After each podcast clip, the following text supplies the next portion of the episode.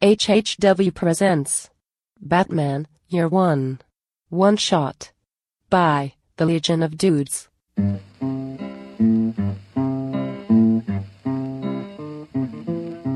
Down the track came a hobo hiking, and he said, Banded together from remote galaxies are the most sinister villains of all time. The Legion of Dude, dude, dude, dude, Dude is dudeness, duder, El Duderino. dude, dude, dude, dude, dude, dude. dedicated to a single objective, the conquest of the universe.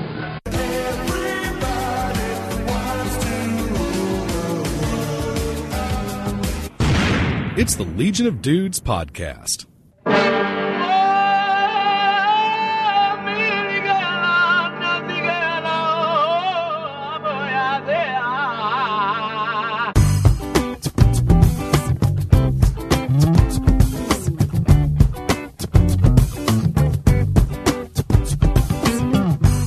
And now, here's the dudes. He will become the greatest crime fighter the world has ever known. It won't be easy. Welcome to a half hour wasted presents Batman Year One. I'm Adam Umack alongside my fellow panelists and henchmen, the Legion of Dudes. Guys, introduce yourselves, everyone. Uh, this is Adam Reed, Batfan 1066. This is Johnny M trying to watch Monday Night Football and not happy. This is Jim Dietz, aka Yoda Jones, on the forums. And I would also like to add an asterisk and footnote to that last fellow uh, Legionnaire. Uh, Jim Dietz, congratulations, my friend, on winning the 2008 Frickin' Swear Award from the Comic Geek Speak podcast, man. That's uh, I was at the Super Show this past weekend, and I will tell you what, uh, myself, along with uh, all the friends from the forums, we were absolutely beaming, screaming wildly, and cheering for you and the Gypsy Cafe and your family. Um, congratulations, man. It's absolutely a well-deserved award. Very nice. And uh, Congrats, the Jim. ticket tape parade will be tomorrow. um, uh, thank you. I yeah, I don't know really what to say in this kind of thing other than uh, I'd like to thank the Academy. And uh, you like me, you really, really like me. And, We are now an award-winning podcast. yes, award-winning Legion of Dudes. Very nice. And we have a special guest with us tonight. One of the only people I have ever met to call Adam Umack a friend.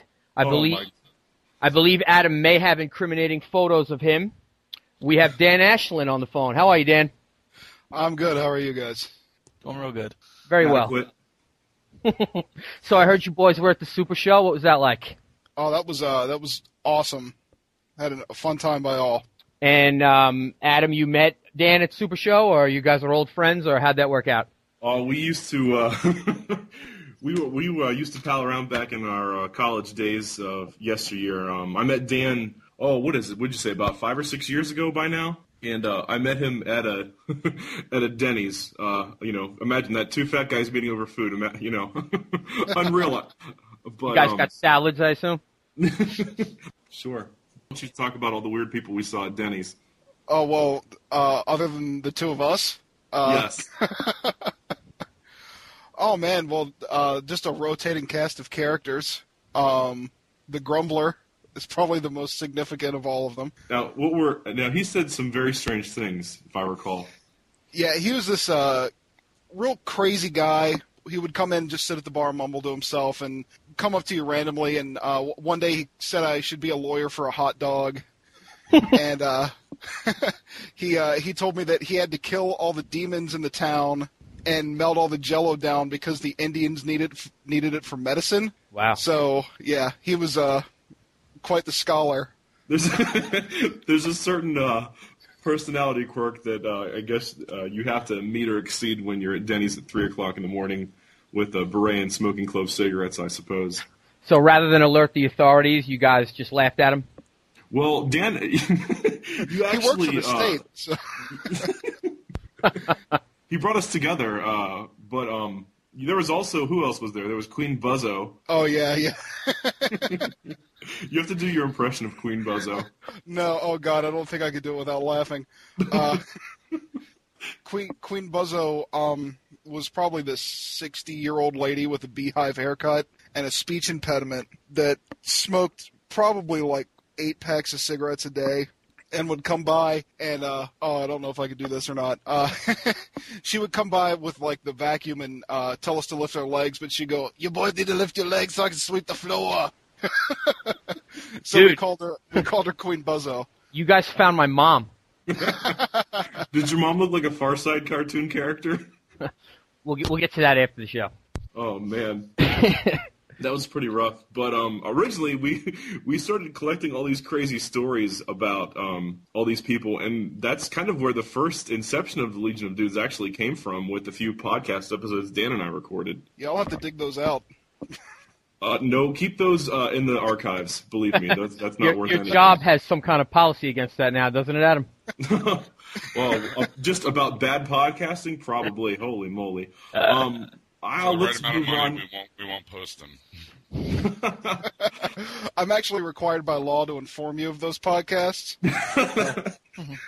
Thanks for tuning into our first one-shot episode. Listen in or interact live in this spoiler-filled roundtable discussion and analysis of Frank Miller's classic Tale. Visit the Half Hour Wasted forum at thecomicforums.com, where you can post your thoughts on all aspects of Batman Year One in this sprawling online community of which we are all a part. Send all of your comments via email to comments at legionofdudes.com. Don't forget, please check out Brad and Frank's podcast, A Half Hour Wasted, which is also on this same feed. You can find us through iTunes or go to a halfhourwasted.com. With that, we're going to hand things off to Adam Reed, and he's going to be our moderator for tonight's episode. Thanks, Adam. And let's uh, get right into the book. This came out in Batman 404 through 407, coming out February through May of 1987. It is written by Frank Miller, illustrated by David Mazzucchelli, colored by Richard Richmond Lewis, and lettered by Todd Klein. This book came out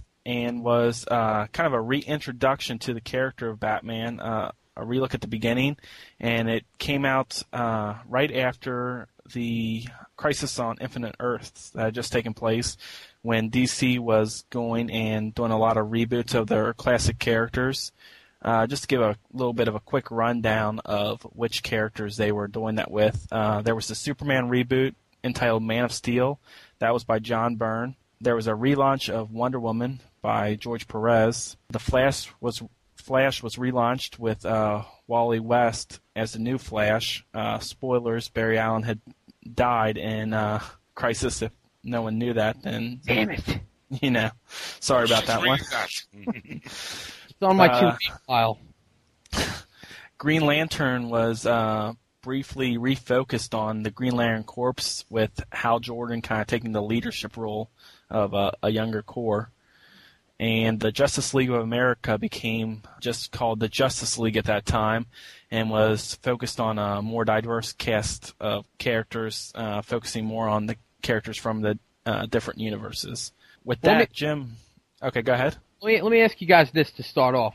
As someone who doesn't have the long background in especially DC comics, what about Batman's origin was changed? I mean, just from reading this book, you know, his his parents are killed, and you know, was it how he decided to become Batman, or was that never even explored? What exactly did they did they change? it was more of a refocusing of the character. Uh, there had been multiple tellings of the origin, and it wasn't so clear. I think this kind of pulled together, and then also kind of brought Batman also back to what he was when the character was uh, originally came up with with uh, by Bob Kane and Bill Finger, uh, more of a dark character. Uh, working in the shadows and things like that. For Frank Miller, DC was so impressed with what he did with uh, Dark Knight Returns that uh, they really want to bring that into their their main Batman storyline. I think this was the first time too that you really saw Bruce Wayne more as um well sort of like training on the job really. Every other origin story was more he kind of comes back from some faraway land and then he's just Batman all of a sudden. And this was really like you first see him like trying to really gain a sense of who he is and what he needs to do and he doesn't really it's you kind of see him as unsure of himself, which was something that really wasn't addressed. Right. Yeah, it's like an unpaid internship. The um, after the Crisis on Infinite Earths, like you were saying, uh, Adam, with all the reboots of the different characters, the one character they really didn't go back and reboot a whole lot was Batman. So this is kind of the reboot story that isn't a reboot story because you're seeing a part of the Batman story that you really haven't seen before. Uh, as as uh, Dan was just saying, you know, before every time we'd seen Batman's origin, he you know comes back from training, he has on his costume, boom, he's Batman. And this is a part that we've never seen before. This is an unsure Batman. This is a Batman who's still trying to figure out his person. He's still trying to get that confidence that we see in the Batman character now. Right. So it's more of a filling in the gaps than a change. Right. Right. Okay. And this really isn't even all about Batman. I think that's kind of one of the big misconception. I mean, this is really half about Jim Gordon being rebooted as well that was one of the hugest things about this um, this story was the way it really focused Jim Gordon as a character, made him a much bigger player in the Batman universe than he ever had before this. Interesting. Well, I guess that brings us right into chapter one: who I am, how I come to be. And with that, that's uh, the the tagline we had from the beginning is where that where we got that is uh, the title page for chapter one. The he will become the greatest crime fighter the world has ever known. It won't be easy. That's something that uh, you get at every beginning of the chapters.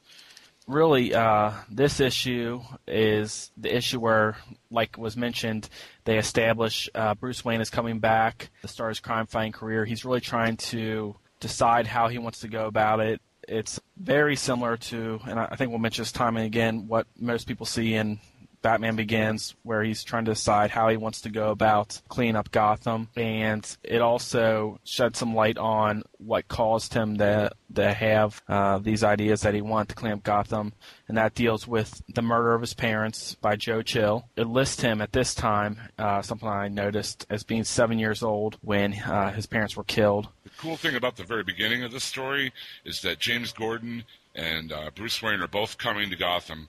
Uh, James, James Gordon for the first time, Bruce for you know coming back. They both have the same goal. They both want to clean up Gotham. They both want to, you know, change the city for the better. And Gordon's coming in on a train and thinking to himself, "Man, I wish I was coming in on an airplane. It would look a lot more civilized."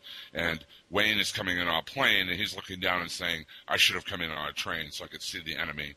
You know, and uh, he's setting up that great dichotomy that runs through the whole miniseries between the two characters of Jim Gordon and Bruce Wayne. It's a classic play from uh, film noir and uh, the noir novels of the 40s and 50s, written by like Jim Thompson or Dashiell Hammett or uh, James M. Cain. The internal monologues of you know two characters that are about to uh, come into conflict in some way. Right. I would not even, uh, uh, excuse me, I would not even uh, go as far to say complete noir, but I would also say suspense too, because if you look at Alfred Hitchcock's movie uh, Strangers on a Train, uh, the, the opening sequence is more or less a shot for shot match of the one before it. And here you're meeting two characters that are more or less on a collision course, mirroring each other absolutely um, to a T. Right. And the one is trying to work within the system, trying to clean things up from within inside a totally corrupt Gotham City Police Department. The other one is working from without the system by trying to figure out how he's going to go about coercing and scaring criminals. Well, that theme is mer- through the whole thing. I mean, that's one of the major overtones of the whole book is they're kind of mirrored the entire time. I mean, even if you look at the scene right after they get off the plane or the train, they're kind of met with their immediate obstacle, which uh, you know Gordon meets with Flass, and Bruce is met with the media, which you know he has to struggle to keep himself from being discovered. You know, and Gordon has to struggle with kind of getting out of the shadow of all these corrupt cops. So they're right. both immediately, you know, hit with that sort of pressure. And they're both very flawed characters. They're both very human. I mean, Gordon, as we see later with Sergeant Essen, and uh, you know, he he wants to do right by his family, but he's not a perfect man. Bruce Wayne at this point. He isn't the untouchable, you know, indestructible Batman that we know in the comics today. He's still a young guy trying to figure it out. So, the, I mean, a lot of the intrigue in the story comes from those uh, characters and the parallels. And with that, uh, Jim Gordon also is coming into uh, to town with kind of a, a reputation. He's uh, they never quite tell you what happened, but but it's hinted at very strongly that uh, he had a problem in Chicago and he was he was pretty much ran out of town. They the commissioner and and some of the higher up detectives see that as kind of a way they can uh, keep him under the, their thumb a little bit. I noticed the um, you know it, it seems to be the trademark of Frank Miller's Batman, just on the opposite end with Dark Knight Returns. You know, Bruce kept repeating in in his head, uh, I'm old, I'm slow, stupid, you know, lucky. And the first thing you have Bruce in training, you know, it says February 21st on the top of the page, and Bruce is training in issue one, and it starts off with I'm not ready. So like Jim was saying, this not perfect character, you know, that seems to be Miller's thing with Batman. You know, he's a regular man. He's not a superhero. I think that really adds to the suspense of the story too. Uh, Adam, earlier you were talking about suspense aspects of the story, having really humanizing these characters, giving them flaws, making them seem like real people, really humanizes them and adds to the, the whole drama suspense of the story. I mean, this isn't the indestructible Batman from the 70s JLA who could pull out any gadget from his pocket and have the solution to the problem. This is a guy in a suit trying to intimidate criminals in a corrupt city. I think too, this is something that like, especially modern Batman comics have really lost. You don't see that flawed human being anymore. Bruce Wayne is basically non-existent. I would also say that if you do see that aspect, it's pretty fleeting. Like I, I think the well, aside from R.I.P., the last uh, big Batman storyline a couple years ago was Hush, and really all that you got out of Hush, in my opinion, was that at the end, once he realized who done it, no spoilers this time. No, I will not ruin the entire book. It's early. Wait for it. Wait, okay, no, but you just get it that he understands that he wasn't smart enough. There's not a continual flow. There's no real fluidity. There's there's there's no uh, extension of his final moment of realization. He's operating in a lot of modern stories as things come to him, he deals with them, or as a plot device. We find out that he's already taken care of them. Yeah, you never have to see Batman really kind of work through anything anymore. He just either it's just kind of handed to him. But he's a meth addict now in RIP, so you know, good luck. yeah, it's all good. He'll have to work his way up from that. Spoiler. we all did. Also, to point out uh, a difference I saw from uh, with Jim Gordon is also uh, kind of an introduction to him as a hard-nosed, bare-knuckled type cop who he, he's not just some guy who's uh, you know running things and mean with Batman like you see a lot of times. He, you see him fighting a number of cops, and then there's one point which I always remember is I was just going to say uh, totally to what you were saying. Your point you were going to you were making. Um, he is a hard nosed cop. He gets his, his his ass handed to him by a bunch of dirty cops. He waits outside of uh, where they're uh, hanging out, waits for the leader, and then beats him up. Right. In this issue. Yeah, that's uh, that's Flass, who's a reoccurring character, uh, especially in the Jeph Loeb stuff, Right. and also he appears in the movie as well, uh, Batman Begins. Uh, but what they mentioned that I think is interesting is that uh, he's they talk about Flass having Green Beret training and how I think he says it's been 15 years since I've had to take out a Green Beret, so you know he's got military training and uh, he knows how to kick butt. And even beforehand, you see, uh, I guess when Flass gets out of the car and beats up one of the just somebody on the street, and uh, you see Gordon kind of memorizing his moves, like he sort of knows ahead of time, like I'm gonna have to take this guy down. I already know it. Is this the Uh, first time that Gordon was also facing a real crooked police force? Or was that something that was always in Batman, you know, lore before this, before the mid 80s? I think it was pretty prevalent in uh, the early, the original comics, like back in the uh, late 30s and early 40s. But I think that kind of fell out of favor as time went on, and it went on to like the campier Batman that we saw in the 60s and early 70s. Yeah, remember yeah. that a lot of the um, beginning villains, quote unquote, were you know they were mob bosses, they were scientists like Doctor Hugo Strange, for example. Um, so the stuff that you're going to get from the dailies is I don't, I don't want to say blue collar crime, but you know the gangsters they're dressed up in a suit, and I think in this one they just happen to have a badge. Right, he's really taking it back to its noir uh, uh, roots, uh, where where it all began with Bob Kane in the original Detective Comics, with you know the Batman being more of a noir character and not being uh, the campy character he became in the '60s and '70s, until Neal Adams and Denny O'Neil had got a hold of him. Now, a page I really want to point out is the uh, page where they show uh, the seven-year-old Bruce with his family, a black and white page or grayscale type page. Yeah. Yes, that's what it is in my book. I didn't know if it'd be the same for everybody. This, uh, I read that this page, and especially the picture of Bruce sitting around his family, uh, was actually it, it's been copied, but also it's been directly inputted into a number of stories, like the exact picture, and it's a a pretty iconic image. And this was, from what I can read, the first time they drew it exactly that way. It's actually, and again, like I said, I mentioned this a couple times. In Batman Begins, it's exact, it's drawn exactly uh, that way. But I think that's a the- pretty famous panel.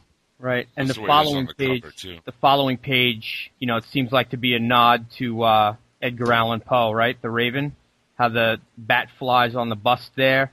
Definitely, yeah. That's his introduction to how he's going to bring fear to the character. Now, I don't know if, don't think in this one it, it talks about how he how he fell. That's from a different comic. What's uh, What's Yeah. interesting about this too is this is a scene that we've actually seen before in the origin of Batman. You know, in the original Detective Comics 27, uh, he's looking out the window, you know, and he's trying to figure out what will inspire fear in superstitious and cowardly lot, you know, and then a bat fly. I shall become a bat. And here we see it totally reinterpreted by the beautiful art of David Mazzucchelli, you know, in a, in a more modern, more noir terms. And he's also, I mean, he's sitting there. to death. Yeah, he's he's sitting there waiting to die. Basically, he's just going to let himself bleed out, and then as soon as the bat comes in, he's you know kind of it's to him it's a it's a figure of hope rather than fear like he wants to use it for. Yeah, that's an interesting kind of take, uh, the spiritual aspect, the, the idea of rejuvenation, and in some ways, you know, therapy, really, is what this guy's all about, is working out his demons. I think he he's a, a conflicted person at this point. He doesn't know you know what to do. He he he's had no success up to this point, and and he's like you're saying, he's at a loss, and it just is a an epiphany for him of, of where to go. This is like that, that Greek mythology hero archetype where there's a death before the rebirth of the hero. And, you know, there it is. He's dead. He's laying there. He's, he's bleeding out. And then the bat comes in, you know, and that's the rebirth. He shall become a bat. Right. uh, Just before he says that if I ring this bell, Alfred will come. He can stop the bleeding in time. Another of your gifts to me, Father. And then the very last panel after he says, I shall become a bat, he's figured it out. He picks up the bell to ring for Alfred. So he's decided to live. It also introduces Selina Kyle into the early Batman continuity. Just wanted to mention that. Definitely. That's interesting, real quick, and I, I was going to pick up this uh, as soon as we started too, but I'll, I'll do it now. If you look when Bruce is in the red light district, and I can only compare this to Watchmen issue two when Rorschach was walking down the street. We just did this last week, guys. They're walking through, and if you he's walking through the red light district, and this is him at the ground floor that he wished he was on when he got to Gotham. And this is the place that needs cleaning up. And Rorschach feels the very same way. But I think it's interesting that for as much as Bruce Wayne is against this kind of red light, uh, extreme uh, decay, if you want to call it that, of society, that Frank Miller, I would venture to say, is kind of against it. Because if you look at Miller's work with these kind of uh, you know themes in Sin City, for example, I mean Miller absolutely relishes in this stuff. I mean it's like uh, I don't know hyper noir. Yeah, he's such a fan of the old noir. It's just he's taken it to such an extreme with Sin City. So it's almost like, in some ways, uh, Miller is not conflicting because he's, you know, he's not, these Sin City and Batman Year One aren't two, you know, sequels. But it's interesting that he can take us the same, uh, excuse me, a different spin on the same note with how a city is and how a city can breathe. Well, really, everything that Frank Mil- Miller does is just sort of a, an excuse to do a crime noir story. I mean, even his early Daredevil stuff is really just, you know, Daredevil's just kind of there as an excuse to be in a book. You know, everything else is really just a pure crime noir story, and he set up, you know, the Kingpin and all that. Yeah, it's definitely um, the whole. In, he uses you know, the internal monologue that he uses in this book, also in Sin City. Um, the whole, I mean, you know, it's very much uh, you see like the genesis of a lot of things you see in Frank Miller from there on in his in his work. Okay, we ready to go on to chapter two then? Sure. War is declared. Let's do it. Okay. This one's tagline is uh, He has trained and planned and waited 18 years. He thinks he's ready. Again, right with that title, that, that jumps into the unsure with the he thinks he's ready. Uh, right, it's not kind of a he's classic ready. hallmark. He thinks he's ready. Yeah. Right. I love the I love the bat suit right on the cover there. You know, it looks just kind of like Long John's. You know, like it's just a regular it's just a regular guy who's putting on a suit. It's not the you know, it's not the flare and shiny, no armor, no special gadgets. It's really a stripped down version. I think out of every Batman story I've ever read, this is probably my most favorite look for Batman on just a purely you know aesthetic point, I think this is probably my favorite bat suit. When did you read this originally, Dan? We were talking earlier, but I don't think I asked you that. I read this. I guess it was in '89 when the Batman movie came out. Um, I was six. I was really like just into Batman, but I really hadn't been exposed to it in a so much in a comic book form. I had read some of the campy stuff in, in the comic books, but really my exposure was like reruns of the old TV show and the Batman movie. And uh, we were at Borders, and I saw the uh, the leather-bound complete Frank Miller Batman edition. I don't know if any of you guys are familiar with that one. Yeah, sure. Yeah, I've tried and, to steal uh, it from your shelf uh, many times, but you always catch me. Yeah, well, I'll chop your hands off if you do it again. Uh, but uh, but uh, my, I I begged and pleaded with my mom to get it for me, and uh, she did because she didn't know. I mean, her exposure to Batman was less than mine, so she kind of thought he was just just a superhero. Nothing can be bad about this, you know. She so just I- wanted you to shut up, man. Pretty much, yeah. Um, so she got it for me, and I went home, and you know, at six, I didn't really comprehend what was going on, but my mom read it and took it from me, and I thought she had thrown it away. And this is kind of testament to how cool my mom is. Uh, when I was 13, we were flying to Texas, and she gave it back. And at that point, I had kind of lost interest in comic books, and it really kind of reignited it because I read it and really understood it at that point. And then, you know, I read it again a couple of years later and then again, you know, just recently and it's sort of kind of been the one comic book that I've read my entire life. So this is really, you know, like the one for me if I could say this is my absolute favorite book. It's funny that this book is also your year one when it comes to comics too. Yeah, it really is. I mean, this was my first introduction, and this kind of got me into through Frank Miller. I got into Marvel because I s- looked into his Daredevil stuff, and that sort of just opened up the entire comic book universe to me. I love uh, the opening scenes with the uh, I'm going to say uh, schizophrenic uh, hostage uh, standoff situation. Uh, the the gunman says uh, complete non sequiturs. Defibrillate uh, doesn't smell often. Too many guns. That actually sounds like the Grumbler, Dan. Um, Yeah, actually, it does.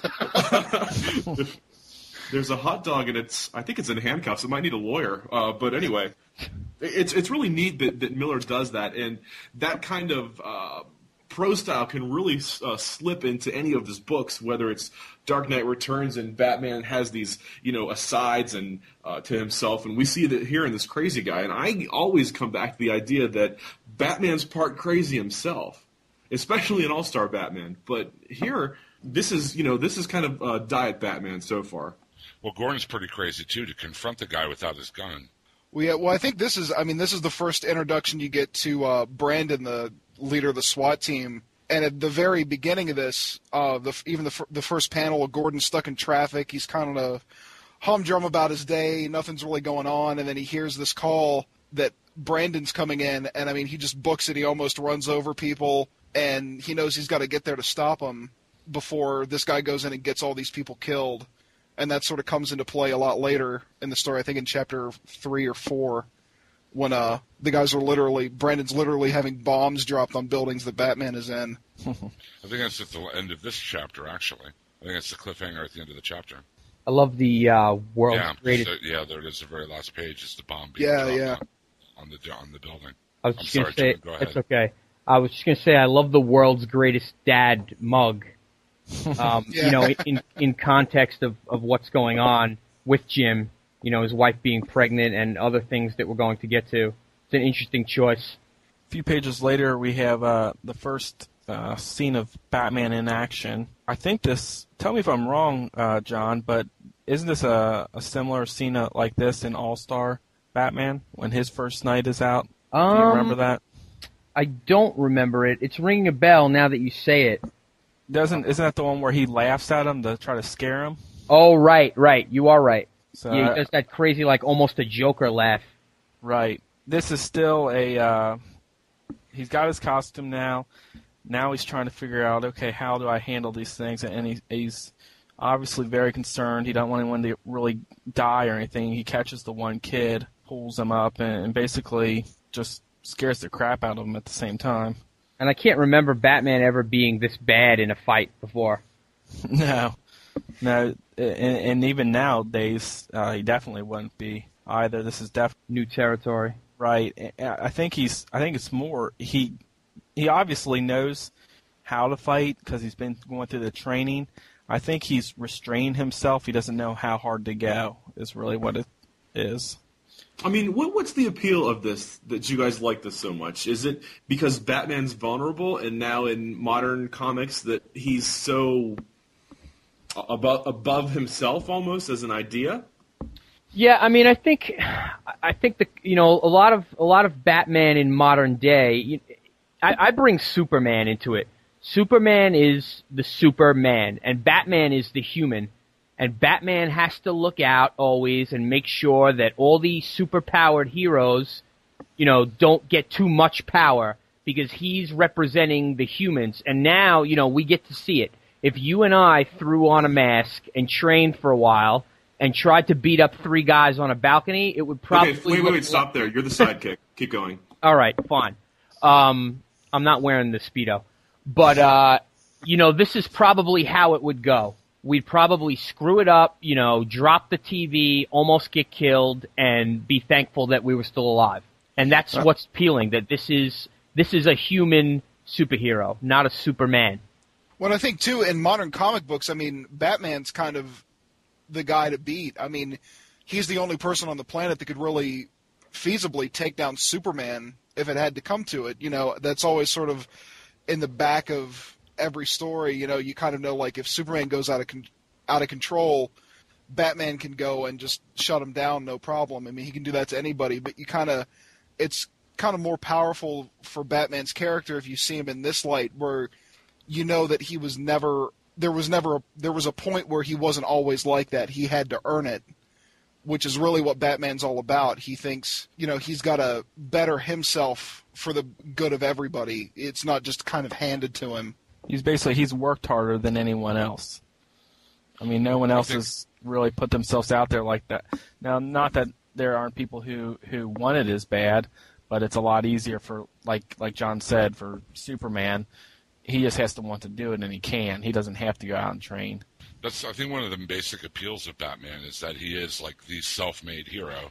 You know, he doesn't have superpowers. Everything he did, he did himself. He trained himself to you know his mind, his body, and I think what this story does by humanizing him even more really takes the basic appeal of Batman and amplifies it. You know, by taking it and making it, it's not really realistic, but almost could be, almost like the Batman movies. I was just going to bring up, you know, the the Dark Knight, for example. Everyone um, was enthusiastic about it because uh, the movie did a good job of explaining how the technology could work, how this could happen. And I'm looking at the one panel here when they're about to break into the Loebs and the Falcones, and you know he has a grenade. You know he has a cloth suit on, and at this point it's feasible for him. And there's no introduction of a Batcave or uh, a Lucius Fox tech character or, or any mechanical support of any kind. This is still the one. Excuse me. This is still the one man army um, at this point. There's no support net. There's no Barbara Gordon. There's no Tim Drake. There's no uh, Dick Grayson. And I don't think there's any explanation required. I think it's assumed that he's capable. And I'm, I just really found that interesting from the, as much feedback as the Dark Knight got that people kept harping. It was great how they explained it. And you know what? I, I think that this, uh, you know, uh, three-page sequence really doesn't warrant an explanation. I think that he's got it, and that's all we need to know. Well, you kind of see Batman. I mean, Jim Gordon on the page previous to that little uh, start there, he's sort of when he's debriefing all the cops on this new Batman character that's in town. You kind of they explain how he's starting off with low-level criminals and he's working his way up, and he kind of I think you see Batman sort of discover not just what he needs to do as Batman, but how to literally fight as Batman. When you when he jumps down on those kids that are stealing the TVs, he screws it up because he knows how to fight, but he doesn't know how to use the Batman character to his advantage yet. He's still discovering what Batman is himself, kind of as we are too, reading the book. And as you move on and it gets more, as more time passes, he starts to utilize like batarangs, grenades, stuff like that. And he, I think later on you see like he's got, he's going through all the things in his mind that he lost when he had to drop his belt in the building. He's like, okay, I don't have this anymore. I don't have this anymore and you see that he's you know from that first point when it was just him in a suit to now he's realizing, well, I'm, you know, I'm, I've got all this money, I can use these things to my advantage, rather than you know have to just do it bare knuckles. And he's starting to use more theatrics. Even on page 38, when after he throws the grenade, you know, and you have that half splash page, now he's using the fear tactic. Yeah, when he comes in and all the only light is from the uh, flambe that they're eating. Right. I would love to have that page. That would be great. I, I thought you were going to say you'd love to have a flambe. I would love one of those too. But Let's go to Denny's. Yeah, they're well known for their flambe. the the one thing I wanted to mention about issue two before we went on to the uh, him making his way out of the building, the thing that gets Batman in trouble in this issue is that he tries to save someone. There's a great scene where Gordon and him are both trying to save the same woman. The truck is about to run over the uh, the woman with the shopping cart. Gordon Right. jumps out of his car, tries to get to the driver of the truck. At the same time, Batman is grabbing the bag lady and pushing her out of the way. And if Batman hadn't stopped to save the bag lady from the truck, he wouldn't have he wouldn't have gotten cornered in the building. Miller does Gordon, a- now Gordon realizes, oh, he's he's not he's not a crook. He's here to you know he's, he's he has heroic intentions. Miller flips this around too uh, in uh, Dark Knight Returns because remember Batman dresses up as a bag woman. Right. Right. I think this think too. You you sort of start. You see Batman. Um, I think he mentions. You know, they think I attack those cops, and it's sort of a reversal at that point. Gordon finally realizes, wait, Batman's actually trying to do good, and Bruce Wayne realizes. In some sort of way, and maybe this is just me, and kind of knowing where you know the history of Batman and where it's gone up to this point, Batman sort of realizes, you know, maybe this is hopeless. Maybe I don't know maybe I can't save everybody because no matter what I do, they'll always think of me as a villain. We also on uh, page 40 have uh, the introduction of Harvey Dent into uh, the, this lore of Batman, and they show that uh, him and Batman actually have been uh, working together a little bit. And they also kind of uh, allude that Gordon thinks that Dent might actually be Batman, which is something that uh, is also uh, mentioned in The Long Halloween. So that's uh, And in the Dark Knight movie where Dent says that he's Batman. right, exactly. That's funny though because I think that's also a truism in life that you know good people seek out good people, and you know likewise you know the the riffraff that uh, you know Gordon and, and and such had mentioned earlier they they you know form their own community themselves. Yeah, this is definitely when the light go- goes on for Gordon that hey, he tried to save that old lady. He hadn't attacked anybody. He even tries to call in, uh, off the airstrike before it happens. This is really the first time too you see Gordon starting to think that Bruce Wayne is Batman, which is something that I think Frank Miller kind of really did well in this. By the end of it, you kind of know that Gordon knows who Batman is, but he realizes the importance of it. And it's sort of, I think, a lot of people took out of the Dark Knight movie that was sort of referenced in there that, you know, Jim Gordon is too good of a cop to not figure it out. Well, there's a great scene at the very end of this miniseries, actually, uh, uh, we'll get to in issue four, where he kind of has the whole willful blindness thing. Yeah, where he says, you know, the mud gets in my eyes. I can't really Can't see. The cops are coming. You better get out of here. Yeah, Yeah. exactly. yeah, that's exactly what I was talking about. So let's go ahead and start with chapter three, entitled Black Dawn. Uh, the tagline for this one is They've got them cornered, they've got them outnumbered, they've got them trapped, they're in trouble. So I think that, again, uh, these taglines I think are really leaning into what the story's going to, where it's going to go. It's showing a little bit more confidence on Batman's part with uh, they're, they're in trouble. Just as kind of like a continuation of the bomb blowing up in the end of the last issue and, and Batman escaping is how we kind of begin and jump into this issue. And then we go on to uh, a more showing some more scenes of Selina Kyle uh, surrounded by cats. What do you guys make of? This is going to come off really weird. Shocker. What do you guys make of Selina Kyle's haircut? You know, I've never seen her drawn that way. It's almost like a paradox. Like she's supposed to be, you know, this this sensual character always. That's what we get from Selina, how sexy she is and seductive. And she's got this man's haircut.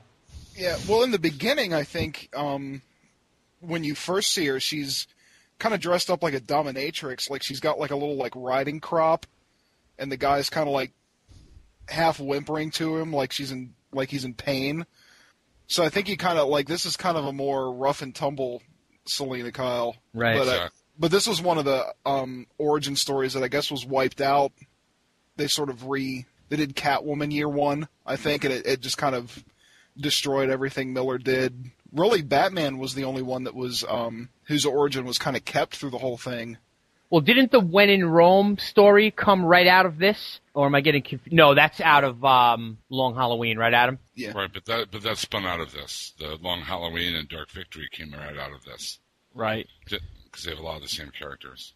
And then uh, as far as the Long Halloween uh, and the difference between Selina Kyle's a pretty major character in the Long Halloween, and uh, it's a definite departure from what we do see here. Uh, to your point, John. Yeah, I've never seen her character or anything like this. I think he was trying to take it in a different direction, and it just didn't uh, just didn't take. I kind of actually like this Selina a little bit better, though. I mean, that's probably just because I love this book so much, but I don't know. It's it seems a little bit more. Seems kind of a little bit more plausible to me. So, It so you certainly don't explains. Oh, it certainly explains where the whip came from. Yeah, exactly. so, so you don't uh, dig the hot uh, skin tight suit Selina Kyle from uh, the Long Halloween. well, I mean, you know, skin tight suits are always good, but uh, I just this origin I think makes a little bit more sense. It, it sticks to the uh, the the realism feel, and and she's um she's an on the streets kind of person, and and it really her character is really portrayed that way, as opposed to really to more of the um, jewel thief. I just like the idea that uh, Christopher Walken pushed her out a window in the movies. Yeah, that's probably my least favorite Catwoman origin, where she's brought back to life by cat bites. So when, when they did What the about Halle Halle Berry- Berry? Mm, Yeah, didn't that happen the same way? Wasn't it the same origin? And I never saw it. I never Sure saw you it. didn't. Sure you Yeah. didn't. he's got he's got seven copies of the Catwoman DVD, so they don't wear out. Right next to RoboCop. Uh, Again with the RoboCop. I love the um I love the tricks that Batman has in his boot. Again, Yeah, that- I've never seen out of him. I don't have huge background before this book like some of you guys do, but I've never seen that trick.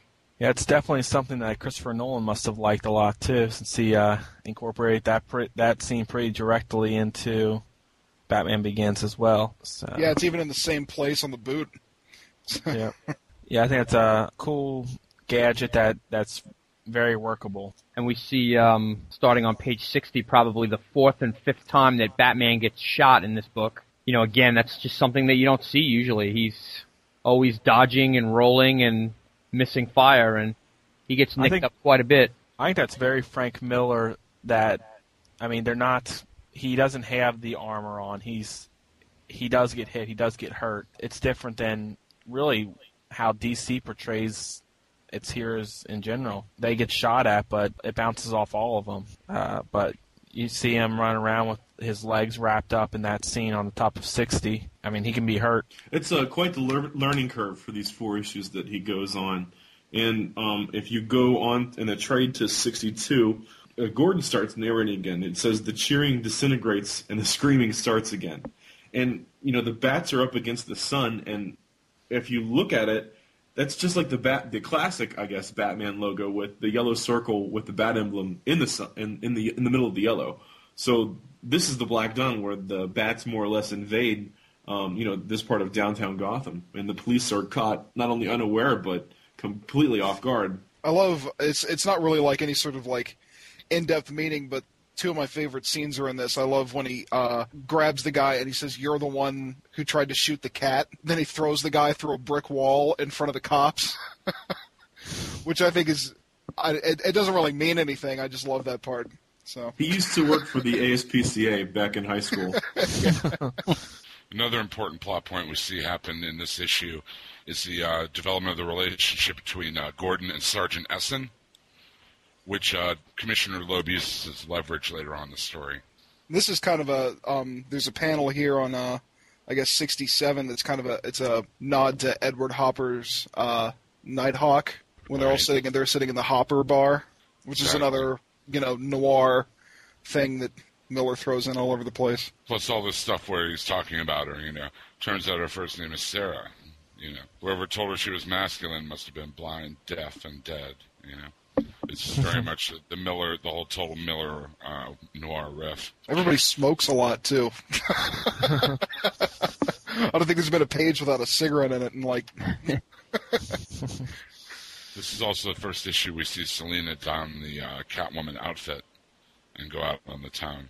Chapter four is uh, friend in need. Tagline: He's out to clean up the state that likes being dirty. He can't do it alone. Definitely uh, an issue that's going to kind of bring Gordon and and uh, Batman together. Starts out again with with uh, Jim and Sarah Essen, and uh, builds on on uh, all the things that Jim, Jim's going uh, through. As far as is he going to cheat on her? His wife's pregnant.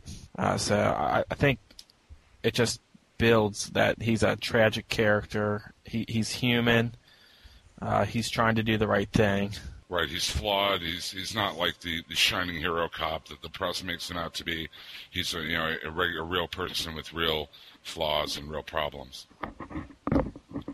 Here you see um, another trademark of Miller. You know those those TV boxes. You know Miller loves to Oh, have yeah. little boxes shaped like TV screens and catching uh, you know a news a news show. He likes to give the uh, the media's response to what's going on. It's a good device to get across exposition and move move the plot along. You know, so we can you can uh, nicely put in a little caption box what has happened, what is about to happen, and that's a nice excuse for it because it's a television show. They do the same thing in um, in TV shows and uh, and movies too. So almost invariably, if someone turns on the TV or the radio in, a, in an older movie. Uh, whatever is on television will be exactly about them. You know, Right. Gilligan's Island is a good example. You know, Right. every time they turn the radio on, you know, famous surfer lost at sea. even seven years later, when the public would have lost interest by then. Yeah, I think this one too. It, it, uh, you kind of see again. He's sort of reiterating the fact that Batman, um, you know, still hasn't gotten his gear in place yet because he's climbing up the wall of the skyscraper just with his like fingers in the cracks between the bricks, and you see him really kind of struggling to get up to break into this guy's apartment. I think that's one of the cool things about this book that you sort of. It's not even you. You see the behind the scenes of how Batman gets to sort of the showy aspect where in modern comic books he just sort of you know he bursts through a ceiling and you know there's glass everywhere and it's really menacing and this you kind of have to see him like well he's got to get up the side of the building first and he's got to crawl across the roof without being noticed and Anything could go wrong, you know. yeah How about that panel on 77 with uh, Skeevers on the floor, the the broken glass underneath him from Batman crashing in, which they don't show us. She's knocking on the door saying, "Skeevers, are you all right?" I'm fine. His eyes are just the eyes are perfect, and the look, the, the little smile on Batman's face with his hand around his throat, perfect. Tim Sale Some- took that panel, and that was also when Eddie Skeevers was um, jacked by Batman in Dark Victory too. something kind of tells me Frank Miller edited the drawing on that page a little bit because that face is like all his style Yeah, looks like it belongs in Sin City, right? yeah Then we have Gordon getting blackmailed finally by the commissioner on 79.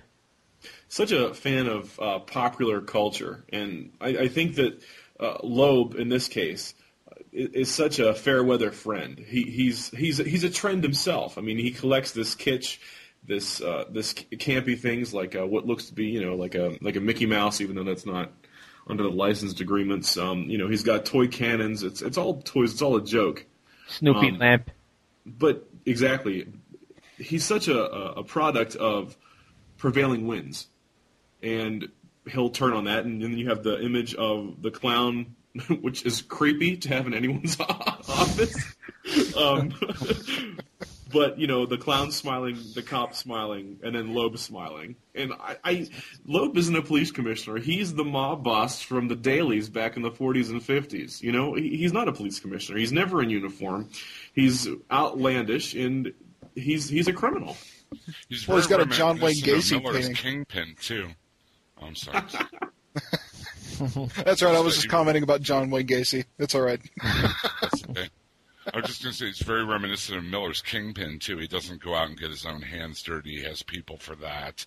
He always has uh, he always has the upper hand. Even with even with a, a good cop like Jim Gordon, he's able to find some way to get him under his thumb. Then uh, we have the next page where uh, Gordon shows up uh, to meet with Bruce Wayne, and Bruce is doing his best Playboy image kind of act. Has uh, his love interest at the time, I guess, or paid love interest, I guess. Uh, bottle of wine. I'm sure it's probably apple juice or something like that, but. yeah, he says it's club soda later on. I gather the remaining bottle of club soda may be left in its proper container. This is also when Gordon uh, tells his wife about the affair too. We don't see it on uh, on camera, but he says, "Honey, there's something we have to talk about," and you know what he's going to tell her. Right. Is this the first we see of Alfred? He's in one panel in the very first issue when Getting off Bruce gets out of the car, and that's it. I think this too is something they kind of stole, well, borrowed, I guess, for Batman Begins. You sort of see Alfred disappointed in how he acts as Bruce Wayne, and he, you know, kind of when he like humps as he closes the door on him. You see him as kind of he's playing the Playboy a little bit too well for Alfred's taste. I think. I think it's interesting to point out in that same panel it does say a special take up flying next, like that fellow Metropolis. So that's just a, a nod that Superman is already out there doing his thing at this point in continuity. The next big splash page we have, interesting enough, we do have Batman uh, flying. Uh, so kind of a play on, I guess, uh, what Alfred said a few pages earlier. Actually, every time I see that movie, I, I think of uh, I think of Batman Returns just because uh, he's got that same kind of contr- uh, contraption, I think, in that movie, if I remember correctly. Maybe oh the yeah, the only big re- giant like mechanical cape. yeah, That's really Kite Man in the background. Yeah. Yeah, the Roman has his uh, little palatial palace set on the penthouse of a giant of a, of a skyscraper to look like uh, an old uh, Roman uh, bathhouse. So the only way Batman can get in is by getting a giant hang glider and flying in. Another a- thing uh, that Christopher Nolan used. I mean, this is also in The Dark Knight. You know? Now, um, we haven't really talked a lot about the character of Roman. Does anyone know if if that was a pre-existing character? Uh, I'm not aware of it, but uh, it could have uh, been. These were uh, Frank Miller's, uh, you know, s- B and C tier uh, supporting cast for this. And on 85, you, you get a look of Carmine Falcone, the Roman. You get a look at uh, his nephew Johnny Vitti too. And I think it's interesting that Loeb drew so much from this book when he crafted The Long Halloween. Falcone, Johnny Vitti, Batman Gordon's history um, with the Gotham City Police Department really transferred uh, to The Long Halloween from year one. Later, uh, later in Dark Victory, Jeph used the supporting cast and kind of he kind of went back to the well of year one to load up uh, the police force with the Hangman killings with Flass, Loeb, uh, Branden, Pratt, Merkel, and also Skeevers. There almost it almost seems like there should be some run out there by some other uh, writer to go between this and Dark Victory, and they would just sort of lead smoothly into one another, and it'd just be this big, massive story. Okay, I was just going to say the funny thing is, a few months after Batman Year One came out, uh, in Batman comics, they had uh, in Detective Comics, uh, Batman Year Two, which was written by Chuck Dixon, uh, but was drawn by young Todd McFarlane. It's actually a pretty good book too. It's uh, it's not in continuity at this time that they have taken that out. That series, I believe, is it Legends of the Dark Knight? Is that the series, or it just ended recently? That was supposed to all take place during year one, and now they've moved on to the Batman Confidential series that's supposed to take place uh, during year one. So year two came out before Long Halloween and Dark Victory, or Well after? Before, well before Well, it. before. Right, It was 'cause- maybe six months after Year One came out. Yeah, Long Halloween was '96. Gotcha. But it was one of Todd McFarlane's fir- uh, first time. I was the first time I ever saw him draw anything. And uh, So that's- the storyline is very reminiscent of the uh, Batman uh, Mask of the Phantasm uh, animated uh, movie. Actually, it has a lot of similarities. So right after year one, they tried to go with year two, but then Long Halloween ended up going back to the continuity of year one. Correct. Right. Yep. It's pretty interesting when you think about it. That they, you know, they tried a year two, but they ended up going back to one after all those years, which is kind of a testament of how good it is. And it's weird because with DC continuity, uh, even though the Long Halloween and Dark Victory are more or less Elseworld uh, titles, um, it's never really, uh, I guess, officially accepted as DC continuity. Although, in one of the issues, um, uh, the Christmas issue of A Long Halloween, the Joker breaks into Harvey's uh, Harvey Dent's house, and when uh, they're fighting later, and, and, they reference each other, you know, um, in the Hush storyline that Jeph Loeb wrote, you know, they they reference that confrontation. I think there's another Elseworld world story. Um, I think it's called The Darkest Night. Adam, you would probably know, where they have the exact same scene from this year one with Batman sitting, um, you know, bleeding out, and instead of the bat crashing through the window, uh, like a dying Green Lantern crashes through the window. So they kind of recognize this continuity in that Elseworld story as well. That's pretty crazy. If you look at um, 86, and I just picked this up right now, we're on the top of the Romans penthouse.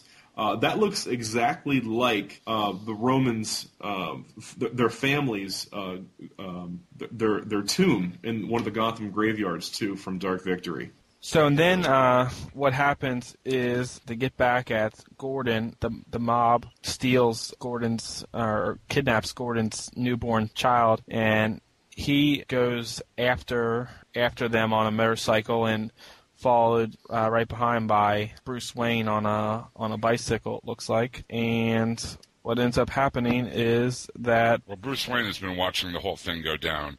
Right. Uh, he's been trying to protect Gordon this whole time.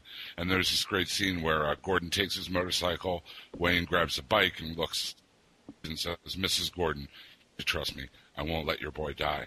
And that hesitation allows Batman to get on the bike and follow Jim Gordon to the bridge where the final confrontation is. Once at the bridge, Gordon gets uh, attacked and ends up the baby ends up dropping off the bridge with Bruce Wayne. It's, it's important to point out this part that it, it is Bruce Wayne. It's it's not uh, Batman in costume, but Bruce Wayne dives off the bridge and gets uh, and gets the baby before it hits the water and ends up uh, saving the baby's life and hands it over to Gordon.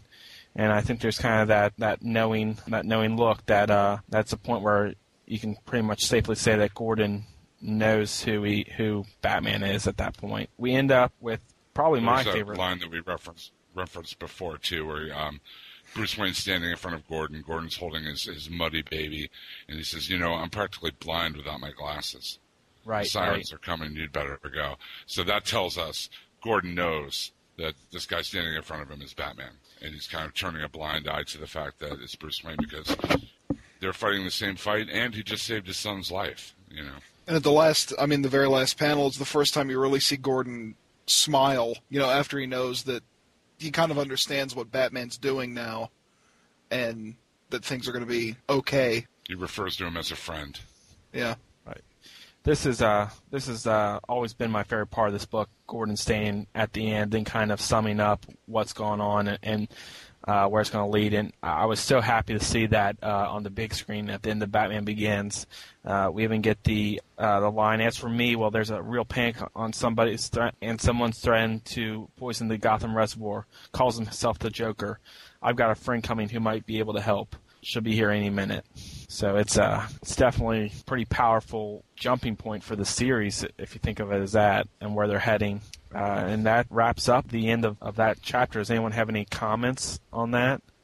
Well, just like you were saying about the end of that chapter, there are so many uh, uh, things that Christopher Nolan borrows from in this book. I mean, the whole concept of Batman just starting out, the relationship between him and Gordon, the use of the sonics to attract bats. It just goes on and on. It's pretty obvious that when Nolan went and his brother went to write the script for their Batman movie, that they, they, they used one of their source materials.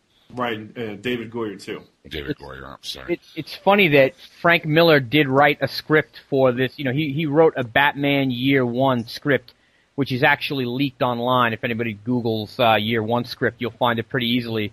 And um, it's funny that they didn't think that was the way to go, you know, in the movies. And then it when they ended up rebooting Batman with Begins and Dark Knight, they borrowed so much from it um, you wonder where their heads were at the time that he wrote the script the first time. You know, they were probably working on um, Batman and Robin with plastic nipples and things like that. Yeah, I think they had originally Joel Schumacher wanted to do Batman Year One to make up for Batman and Robin. Oh no, no take backs. Sorry, Joel. yeah, he, he doesn't. Uh, he, that man deserves a fate worse than death. Uh, Watch his own movies. yeah, yeah. Hey, uh, the fate we all got. Uh, It's going to take a lot more than a movie. yeah. Make up for that. Also, if you go to YouTube and you search Batman Year One trailer or the Dark Knight Returns trailer, you'll find these crazy fan uh, movies where people have cut different parts out of the different movies to make trailers for Year One and for Dark Knight Returns. This is also influential in several ways to the Batman animated series, uh, very much taking it back to its noir roots, a darker Batman, a more realistic Batman. Um, you know, taking it back to the beginning of the Batman saga. That really very much comes from the year one uh, approach. Uh, you have the, the focus on uh, some of the corrupt cops, and uh, and definitely a focus on the gangsters in, in that series as well. With uh, I think in the series, uh, Roman's character is, is named Rupert Thorne.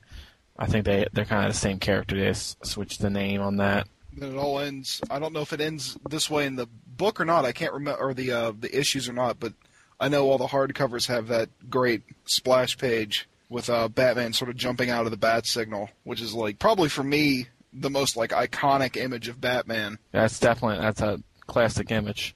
Yeah. It's it's interesting too what uh, DC's tr- uh, has tried to do to kind of uh, recapture the magic for the year one idea as its own line. I mean, they've had Batgirl year one, Green Arrow year one, The Huntress year one, JLA, JLA Meta- year one. Metamorpho that Mike Norton worked on, Nightwing, Robin, Teen Titans, Two Face year one, uh, Batman Ra's al Ghul year one, Batman they even- Scarecrow year one. You know, I, I don't know. You, you don't want to mess with the original. Pa- Well, they even had- pass they on had- the Batman Ra's al Ghul. That one's terrible. They even had uh, Catwoman Year One, which sort of erased the origin of Catwoman and Batman Year One. It, uh, I think it, it, it made her out to be like she was like a, a cop posing as a prostitute in Year One or something. I can't Yep. quite remember. If they would have I don't understand how it's year one. It's like you know, Batman's what now, two thousand and seven years old. I mean, that's pretty old, man. That's, that's Yeah. not- if they could stick with the formula that worked, which was you know an, a, a retelling that just filled in the gaps rather than trying to you know recreate the whole origin of classic heroes, they probably would have been better off. Some of them aren't too bad. Nightwing's isn't too bad. I liked Green Arrows.